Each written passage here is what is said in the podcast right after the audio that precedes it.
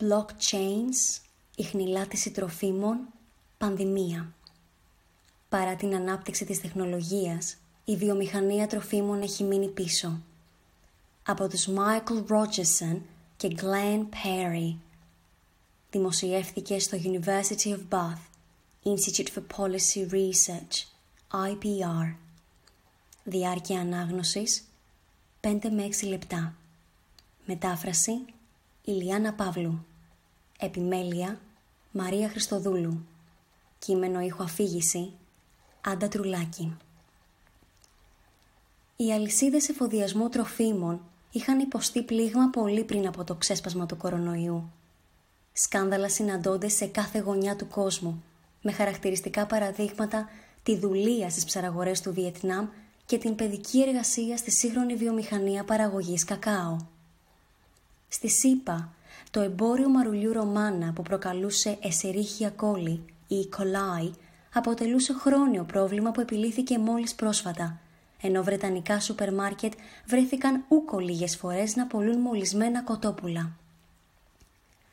Μία από τις πιο γνωστές απάτες, ωστόσο, αποτελεί η περίπτωση στο Ηνωμένο Βασίλειο το 2013, όπου έως και 60% των προϊόντων που έφεραν σήμαση μοσχαρίσιου κρέατος περιείχαν στην πραγματικότητα κρέας αλόγου.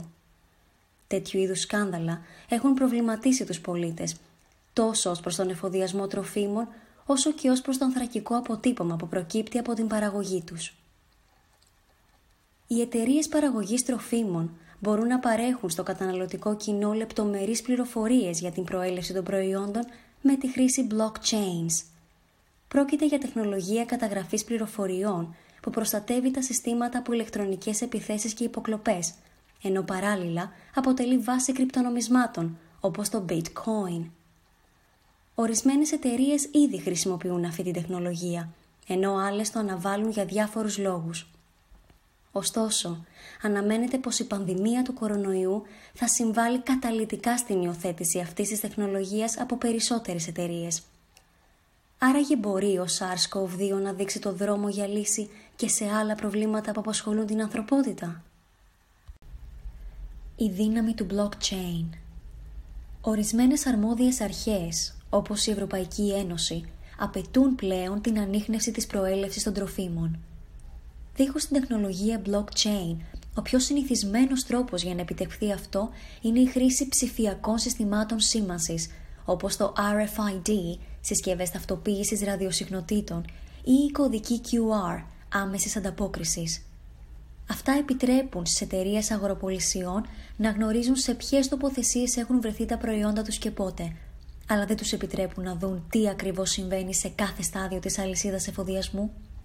Συνεπώς, με εξαίρεση τις τρεπτικές ουσίες και τη χώρα παραγωγής τους, οι πληροφορίες που παρέχονται σχετικά με τα προϊόντα είναι ελάχιστες. Για πολλές εταιρείες επομένως, η συνδυαστική χρήση ψηφιακής σήμασης και τεχνολογίας blockchain θα αποτελούσε ανταγωνιστικό πλεονέκτημα, καθώς θα παρήχαν περισσότερες και πιο αξιόπιστες πληροφορίες για τα προϊόντα τους. Δοκιμές που διεξήγαγαν εταιρείες όπως η Walmart είχαν ως αποτέλεσμα τη δραματική μείωση του απαιτούμενου χρόνου για τον εντοπισμό της προέλευσης των προϊόντων.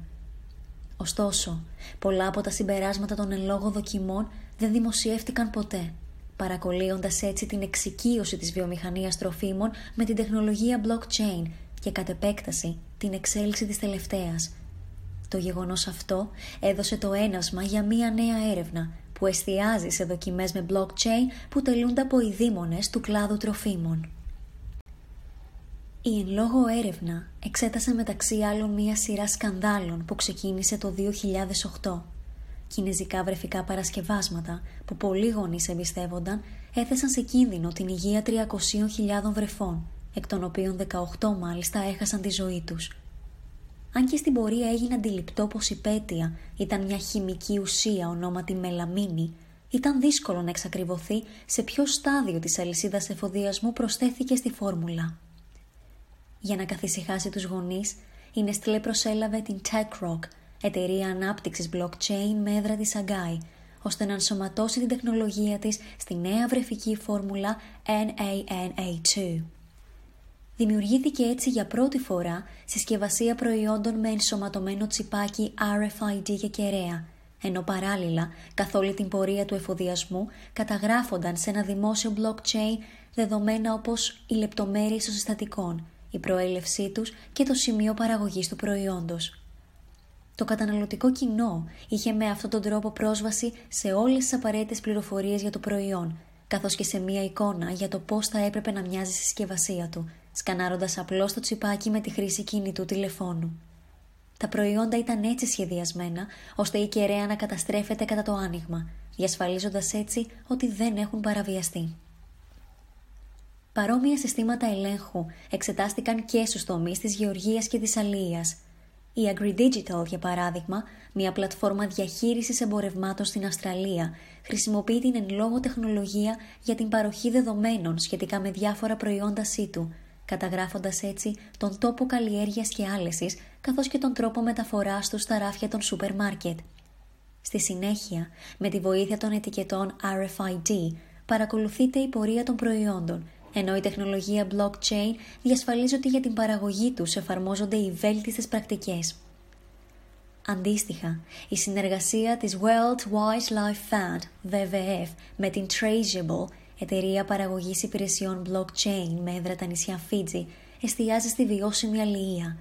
Για την επίτευξή της καταγράφονται τα είδη και η ποσότητα των ψαριών, ο τόπος αλλιευσής τους, η πορεία των σκαφών και τα στοιχεία του πληρώματος, ενώ από τη στιγμή εκφόρτωσης του εμπορεύματος παρέχονται σχετικές πληροφορίες χάρη στις ετικέτες QR. Οι προκλήσεις Ωστόσο, παρά το ότι η τεχνολογία blockchain παρέχει σε όλες και όλους λεπτομερή πληροφόρηση για τα εμπορεύματα, η υιοθέτησή της σε παγκόσμια κλίμακα προϋποθέτει την επίλυση ορισμένων ζητημάτων. Πρωταρχικά, οι αλυσίδες εφοδιασμού θα πρέπει να γίνουν όσο το δυνατόν πιο αυτοματοποιημένες, Δεδομένου ότι η καταγραφή και η καταχώρηση δεδομένων πραγματοποιείται σε μεγάλο ποσοστό από ανθρώπους, το σύστημα είναι επιρρεπές σε λάθη και κατ' επέκταση αναξιόπιστο, καθώς όλα τα δεδομένα που είναι αποθηκευμένα στο εκάστοτε blockchain μπορούν πολύ εύκολα να αμφισβητηθούν. Στη συνέχεια, οι βιομηχανίες θα χρειαστεί να ακολουθήσουν κοινή γραμμή πλεύσης, ώστε το καταναλωτικό κοινό να έχει πρόσβαση στις πληροφορίες που αναζητά με τη χρήση μίας και μόνο εφαρμογής στο κινητό τηλέφωνο. Ωστόσο, ορισμένες εταιρείες τροφίμων εξακολουθούν να είναι διστακτικές ως προς τη χρήση της τεχνολογίας blockchain, αφενός επειδή δεν την εμπιστεύονται και αφετέρου επειδή η υιοθέτηση ενός τέτοιου συστήματος είναι αναπόφευκτα κοστοβόρα. Ειδικότερα στην περίπτωση αγαθών χαμηλότερου κόστους, λόγω χάρη νοπά αγροτικά προϊόντα, οι εταιρείες ενδεχομένως ανησυχούν πως το καταναλωτικό κοινό δεν θα δεκτεί την προβλεπόμενη προσάυξη της τιμής. Blockchain και COVID-19 Εν μέσω της κρίσης του κορονοϊού, η τεχνολογία blockchain θα μπορούσε να φανεί χρήσιμη. Εξάλλου, ήδη αξιοποιείται για τη συλλογή και την ασφαλή κοινοποίηση δεδομένων υγειονομικού ενδιαφέροντος στα εργοστάσια βιομηχανίας κρέατος. Δεδομένου ότι πολλές μονάδες επεξεργασίας παραμένουν κλειστές λόγω έξαρσης του ιού σε μέρη όπως η Γερμανία και η ΙΠΑ, τα συστήματα αυτά πιθανόν να διευκολύνουν την κοινοποίηση στοιχείων αναφορικά με τις συνθήκες εργασίας, καθώς και την υγεία του προσωπικού της εκάστοτε βιομηχανικής μονάδας. Με αυτόν τον τρόπο, ο κίνδυνος μετάδοσης του ιού μέσω τροφίμων που παράγονται και διανέμονται αμβλύνεται. ΜΜΕ υποστηρίζουν ότι τέτοιου είδους χρήσεις προωθούν την υιοθέτηση αντίστοιχων συστημάτων. Πρόκειται έτσι για μια ενδιαφέρουσα εξέλιξη παρότι είναι πολύ νωρίς να κρίνουμε αν πράγματι θα ανατρέψει τα δεδομένα. Έρευνες δείχνουν, για παράδειγμα, ότι οι πιθανότητες μετάδοσης του ιού μέσω του κρέατος είναι ελάχιστες, επομένως τα ωφέλη της εν λόγω τεχνολογίας σε αυτή την περίπτωση θα ήταν περιορισμένα. Προς το παρόν, πρέπει να παρακολουθούμε στενά τις εξελίξεις που αφορούν την ανάπτυξη τόσο του κλάδου τροφίμων όσο και της τεχνολογίας blockchain. Ημερομηνία δημοσίευσης 20 Μαΐου 2020 Σύντομο βιογραφικό σημείωμα των συγγραφέων Ο Μάικλ Ρότζερσον είναι υποψήφιος διδάκτορας στη Σχολή Διοίκησης του Πανεπιστημίου του Μπαθ. Ο Γκλέν Πέρι είναι καθηγητής ψηφιακού μετασχηματισμού στο Πανεπιστήμιο του Σέρι.